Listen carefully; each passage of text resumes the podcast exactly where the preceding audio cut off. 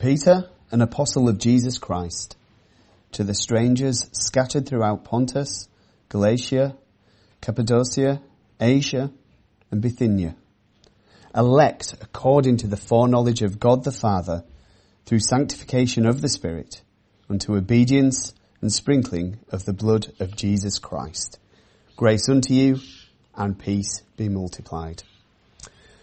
Blessed be the God and Father of our Lord Jesus Christ, which according to his abundant mercy hath begotten us again unto a lively hope by the resurrection of Jesus Christ from the dead, to an inheritance incorruptible and undefiled, and that fadeth not away, reserved in heaven for you, who are kept by the power of God through faith unto salvation, ready to be revealed in the last time.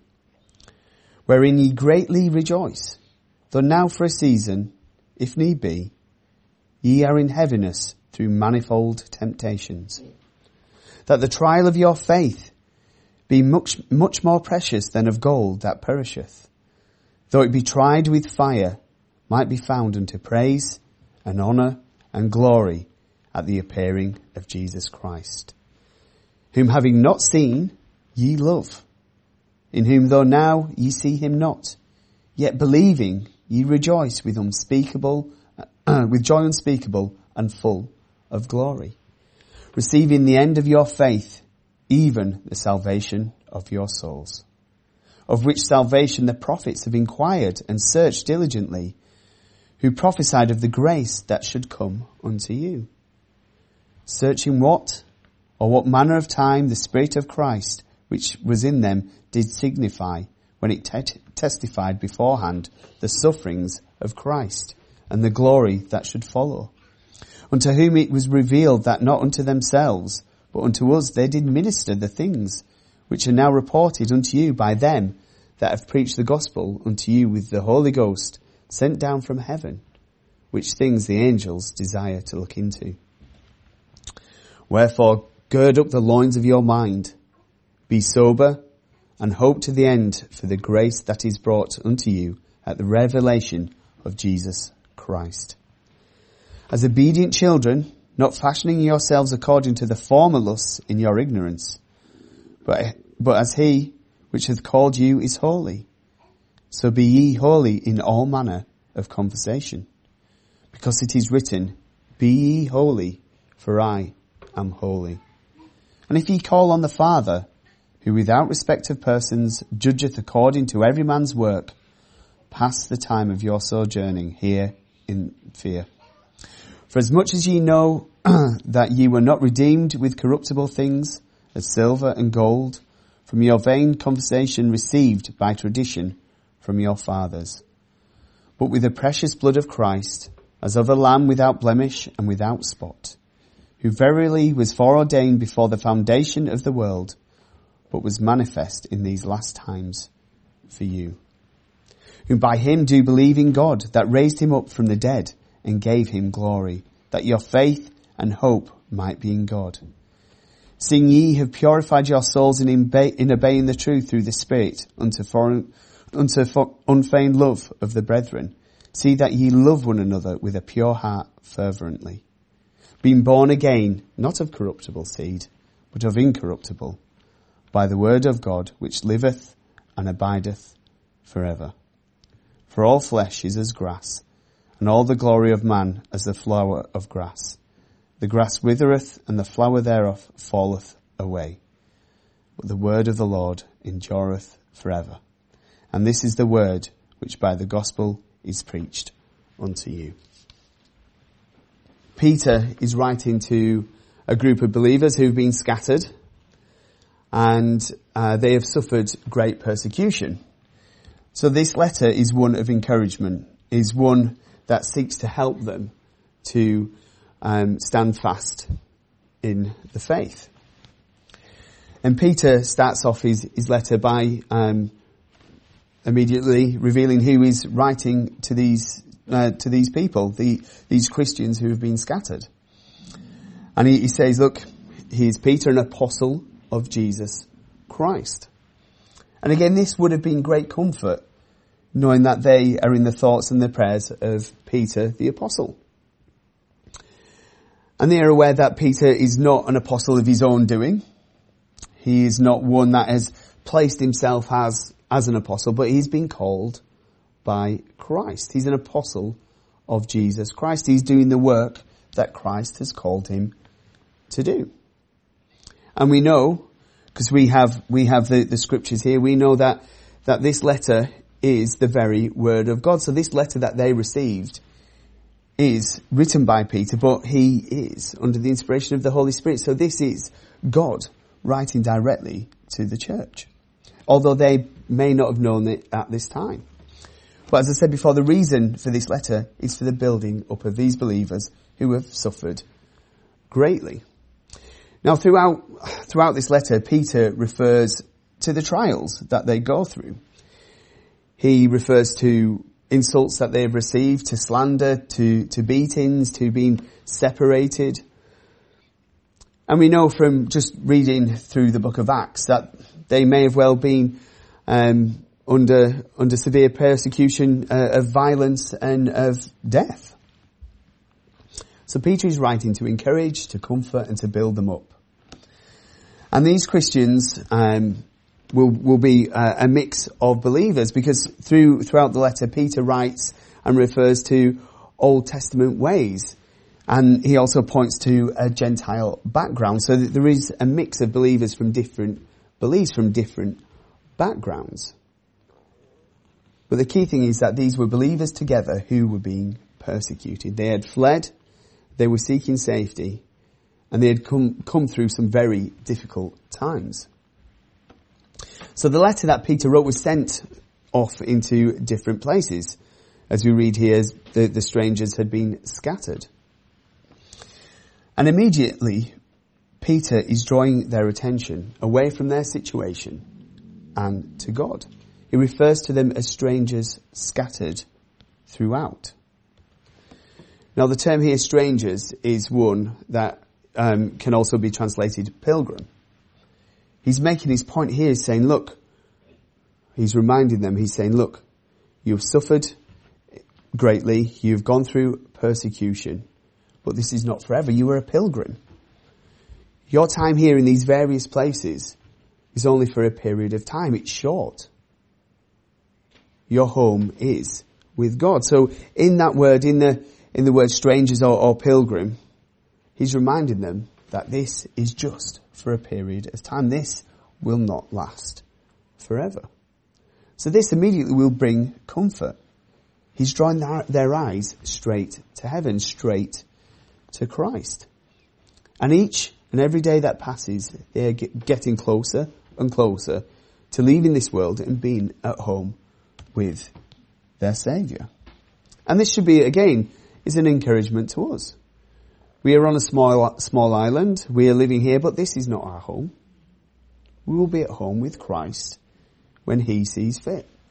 But this also gives them a great comfort because it would be difficult. There would be the possibility of them focusing solely on their situation and thinking of all the things that have gone on for them. But Peter immediately is taking them to Christ, setting their eyes on Jesus. And then in verse 2, he goes on further. He said, look, here's your home in verse 1. This is who you are in verse 2. He says, elect according to the foreknowledge of God the Father through sanctification of the Spirit unto obedience and sprinkling of the blood of Jesus Christ. Grace unto you and peace be multiplied. Immediately, Peter goes into their standing in the faith. He's saying, look, you are elect. You are chosen. You are set apart. You have been chosen by God. You're in the family of God. You may have been scattered. You may be in different places. You may have even been separated from family. But you are chosen. You are elect. You are in the family of God. And this isn't by chance. It's by the foreknowledge of God. It wasn't random. It wasn't just a chance encounter that you came to faith, but you were elected by God before the foundation of the world. So again, this is a reminder of the things of God. He's not even really fully addressed the issues of why he's writing. Immediately, he's drawing them towards God. And again, within all of this, he's reminding them that it's through the grace of God. It's not their own merit. It's not dependent on their behavior or what they do. It's by the grace of God. And then he goes on here in, in verse 2. He says, look, you're elect, you're chosen. And that is really pointing to um, eternal things. But these eternal things do have an impact on the earthly things of the things of now. Because he goes on to say, look, through sanctification of the Spirit unto obedience and the sprinkling of the blood of Jesus Christ. He's saying, look, you're, you're chosen and you're, you're being sanctified and you're called to be obedient to God. He's saying, look, you are a different people to the world. And he's really trying to get them to understand who Christ is and, and their, their role of what their life should be like in Christ. And he's saying you will be sanctified. And in sanctification, there will be a continuous battle against sin.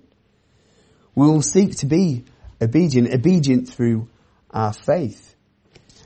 And this is the faith that is a gift from God. So immediately he's pointing them to Christ. He's saying there will be sanctification.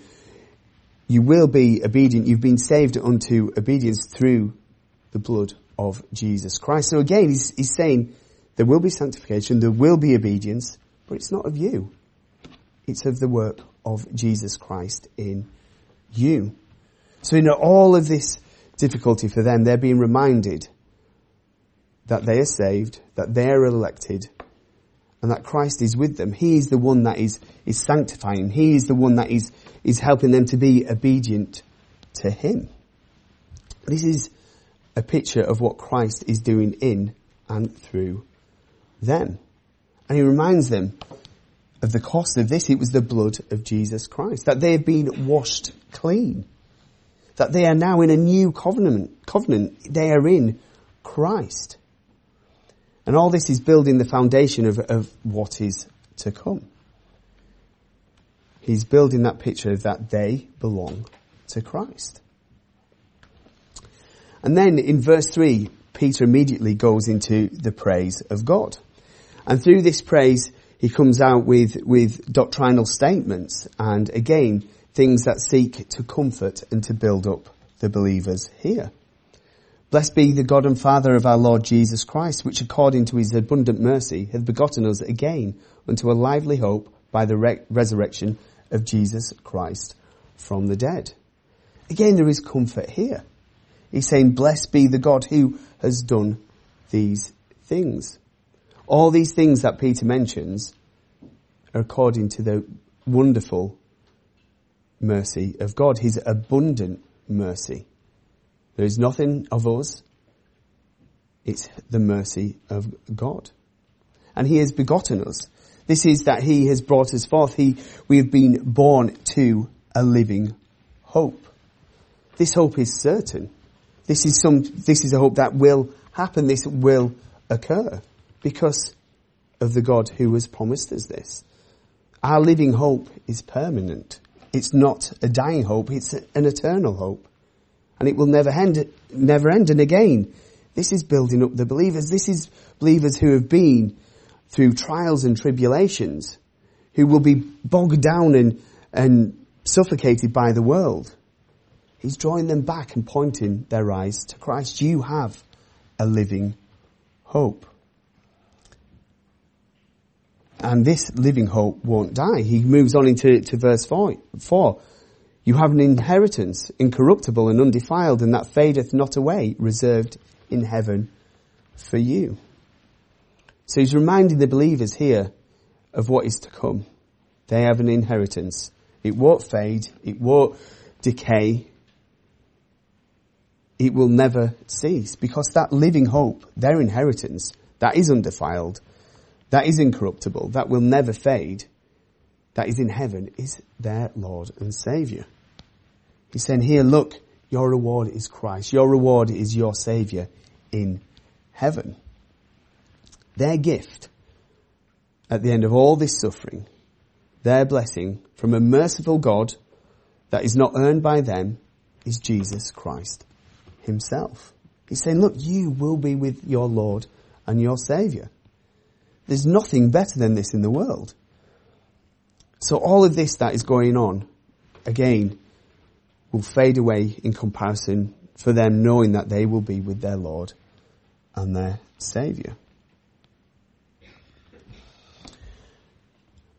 And then again, he emphasizes and builds on this point. Who are kept by the power of God through faith unto salvation, ready to be revealed in the last time. So this hope, this promise of being with Christ in heaven, is not one that is dependent on them. They will not lose this. They are kept by the power of God through faith. So this hope is certain. This hope is there for them is Christ Jesus in heaven, and it's certain, it's set. It will never be lost. You look at the, the things of this world, you have a, have a look round of everything that is going on. People look to the world for their comforts, but they will cease. If it's their health that they rejoice in, that will fade. If it's food, that will rot. If it's their faith and trust is in the princes of this world, they will turn from them. The only one true hope that is certain, that is sure, that will never cease, that we can never be taken away from, is our Lord and Saviour, Jesus Christ, who is in heaven. And that is where our home is. And again, this is the reminder for the believers here. And after this, Peter gives their response. He's saying, look, you know this truth. And in this you greatly rejoice. A persecuted church that have left their home, that have been scattered, greatly rejoice because of the truths of the gospel. Even though that they are, are in trials and tribulations, even though there is a heaviness for all that is going on in their lives, they are people who rejoice. It's only the Christian that can truly rejoice in this world. There is no other faith that can rejoice. You take the Muslim. They hope, not with a certain hope, but with a wishful hope, that they will be admitted into heaven because of the works that they have done. They're not certain.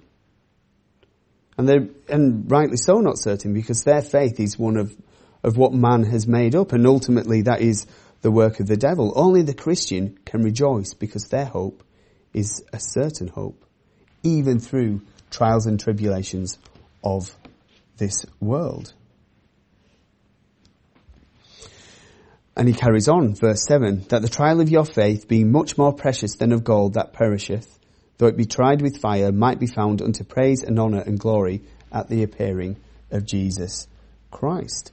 So he said, look, trials and tribulations, they are difficult. Look to Christ. He said, look, trials and tribulations, but there is a purpose. He's saying your faith is precious, more precious than gold, gold that is refined through fire. Your faith will be refined by fire. It's in the, it's in the, the trials and tribulations that our faith is tested, that our faith is built up. And because our faith is not of ourselves, our faith is in Christ, it will endure. And ultimately, it will be for the glory of Jesus Christ. He will be praised. He will be glorified at the trials we have gone through because it shows His goodness and His mercy towards us. Peter carries on, whom having not seen you love, in whom though now ye see him not, ye yet believing, ye rejoice with unspeak- unspeakable, uh, with joy unspeakable and full of glory. He's saying, look, you've not even seen Christ. Peter has. He's saying you have not seen Christ but you still love him because of the faith that is in you. And your joy is unspeakable because of who Christ is and what he has done. So in all this knowledge, in all this that Peter has pointed them towards, they rejoice because of who their Saviour is. And he carries that on into verse 9, receiving the end of your faith, even the salvation of your souls. He's saying, look, your salvation is in Christ. And then he speaks about this salvation in verses 10 to 12. He's saying this salvation is the, the prophets have inquired and searched diligently who prophesied of the grace that should come unto you, searching what or what manner of time the Spirit of Christ which was in them did signify when it tested before, beforehand the sufferings of Christ and the glory that should follow, unto whom it was revealed that unto not unto themselves, but unto us they did minister the things which are now reported unto you by them that have preached the gospel unto you with the Holy Ghost sent down from heaven, which things the angels desire to look into. Here Peter goes on to say, this salvation, this salvation that you have is a wonderful thing, and it's so wonderful that the prophets that were before you, they preached of this salvation. They knew what this salvation, that this salvation would be coming, but they didn't know the details. They didn't know when it would come, what this salvation would look like, but they knew that a Messiah was coming. And we heard, we heard about it earlier in communion. Um, Glenn read from Isaiah 53 where it speaks of Christ. So they knew a savior was coming, but they weren't, they, they weren't sure of all the details. Peter here saying, you have these details. You know the Savior. You know the Messiah. You've been, this, this gospel has been preached to you. And these prophets were, were speaking of, of what was to come and they were ministering to you. All the Old Testament was, was pointing towards Christ coming. It's all about Jesus. And then he goes on to say, and, and what is being out, worked out now, what is happening now in the New Testament, in this new covenant, the angels desire to see. God's plan. He knew what would occur, but the angels have the joy of, of, watching what is going on. They were not open to, to the plans of God. They get to watch it outworking today. And again, this will be building up and comforting those going through trials, knowing that they are in a wonderful time, that they have, have, have heard and know the Messiah, that they are in the times that, that Christ had come, that he had died. And how much more should we rejoice that we now have the scriptures? We have the, the whole of the scriptures. We know the story from the beginning to the end. Christ has revealed himself in his word. We should be re- rejoicing even more than these people here. And then he moves on. So Peter had spent his time pointing towards Christ to drawing their attentions away from their troubles and tribulations and pointing them to Jesus. And then he commands them to do these things in verses 13 um, to 17. Wherefore gird up the loins of your mind, be sober and hope to the end of the grace that is to be brought unto you at the revelation of Jesus Christ. As obedient children, not fashioning yourselves according to the former lusts in your ignorance, but as he which hath called you is holy, so be ye holy in all manner of conversation. Because it is written, Be ye holy, for I am holy. And if ye call on the Father, who without respect of persons judgeth according to every man's work, pass the time of your sojourning here in fear. So, Peter said, look, behold your Saviour. Now this is how you live in light of that knowledge. He's saying, prepare yourselves. Gird up the loins of your mind, be sober. He's saying, think clearly. Be of a rational mind.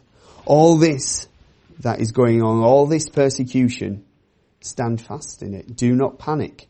Do not be swayed by the world. Do not be influenced by the dark. Do not lose control of yourself. Don't be stupid in haste. Judge situations correctly. All this is being of a sober mind. But notice, Peter doesn't tell them how. He's saying, do this. But he's not saying you do this by this, this and this, because he's already done that.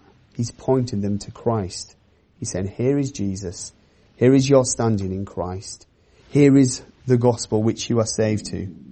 This is your faith that is certain and sure. He's drawing them out. He's commanded them, but not to do in their own strength, because he's, he's revealed Christ to them. He's saying, look, here is your Saviour. And that will have its work in them. He's not commanding them to do it in their own strength.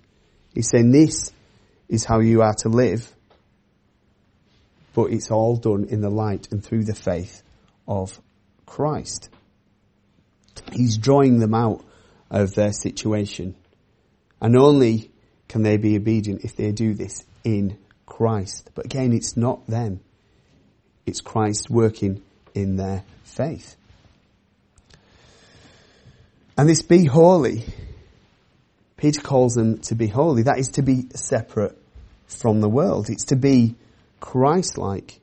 He's saying don't be caught up in this world. Don't go back to your former lusts. Separate yourselves from this world.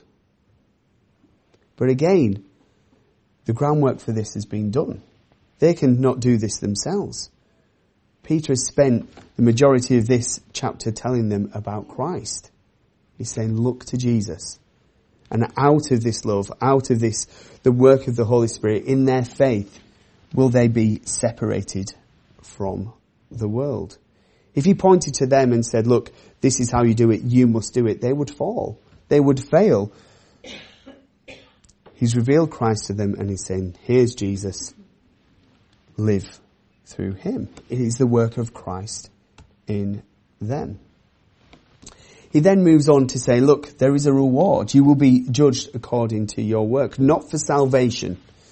This can be twisted very easily to say, look, in verse 17 here, God is saying, work for your salvation. That your salvation is dependent on what you do. But what, what is going on here?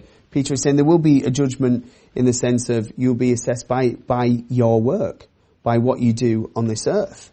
But again, when we look at it in context of here, who is our reward? Who is our reward? Christ in heaven. There can be no reward greater than that. So we, if we have other rewards in heaven, there will be nothing compared to Christ. If crowns are given, they will be laid at the feet of Jesus. Peter has done his work here. He's saying it is all about Christ. Augustine called this God crowning his own gifts. Again, this is all the work of God. So if our conduct is deemed good in any shape or form on this earth, it's only because Christ has done that work in us. Because we know that our best work, our best offerings are nothing more than filthy rags. But in Christ, we've been separated. In Christ, we are worthy, not of our own doing, but of His. And anything we do that is for Christ will be done because Christ is in us. And then Peter moves on. So he's gone gospel, he's gone this is how you live in light of that gospel, and then he goes back to the gospel. From verse 18 to 23, He says, For as much as ye know that you, ye were not redeemed with corruptible things as silver and gold from your vain conversation received by tradition from your fathers, but with the precious blood of Christ, as of a lamb without blemish and without spot, who verily was foreordained before the foundation of the world, but was manifest in these last times for you, who by him do believe in God that raised him up from the dead and gave him glory, that your faith and hope might be in God. Seeing ye, ye, ye have purified your soul in obeying the truth through the Spirit unto unfeigned love of the brethren. See that ye love one another with a pure heart fervently. Being born again, not of corruptible seed, but of incorruptible, by the word of God, which liveth and abideth forever. So Peter's back to the gospel. He's saying, look, you've been redeemed You've been saved. You've been brought out of this world, not by perishable things, not by the, the teachings of your fathers, not by the, the pagan traditions that, that perish, but with the blood of Christ. Christ who was without sin, who was set before the world was created. This was not an off the cuff plan. This was not something that God decided to do at the drop of a hat. Oh, plan A's not worked. This is plan B. All this was ordained before the creation of this world. And my favourite section of, uh, of, this chapter we find in verse nine, uh, in verse um, twenty, who verily was foreordained before the foundation of the world, but was manifest in these last times for you. This salvation, if you believe and trust in Jesus Christ, was and is for you. It's a personal faith. It's not just something that we, we walk into. It's not a faith where we thought, okay, I'll, I'll pick on that. I'll choose Christianity. Before the foundation of the earth, this salvation plan is for you. It's a personal faith. It's not just for anybody. It is personal for you who believe in Jesus Christ. Now imagine hearing that in the midst of this pain and this suffering, that this whole plan of salvation was for you personally. This plan of redemption was for you. You were saved from your sins because God chose you, not because of what you have done, but because of His unspeakable mercy, His, his amazing mercy. So Peter's message of, of hope grows and grows. He's building up this wonderful picture of Christ to, to draw the believers out of their situation, to have their eyes set on Him, so when they look to the hills, they know their help comes from Christ. And that ultimately what they are saved to will never fail, will never decay, will never be corrupted. But what they trust in will liveth and abideth forever. And then Peter brings in a command in verses 22 uh, to 25. He speaks of loving one another. He says to them, look, you are to love one another with a pure heart. But we know that our heart is deceitful above all things. So how do we do that? Again, this is in Christ. It's not of our own doing. If we can love, it's because Christ has loved us. It's because we are born again. It's because our heart has been changed. We love because Christ loves. We can love because Christ is working in us. And Christ works in us because of our faith, this faith that is a gift. So now at the very end of, of this chapter, Peter goes again. He's saying, look, everything in this world is, is as grass it will falleth away, it will wither. But the only thing that will endure forever is the word of the Lord. And this is the gospel that has preached to them. He's going back to the gospel once again at the end of this chapter. He's reminding them continuously their endurance, their steadfastness is built on the one true foundation, which is Jesus Christ. All else will fail all else will come to an end. But the faith in Jesus Christ will never fail. It will never end. It will never wither and die.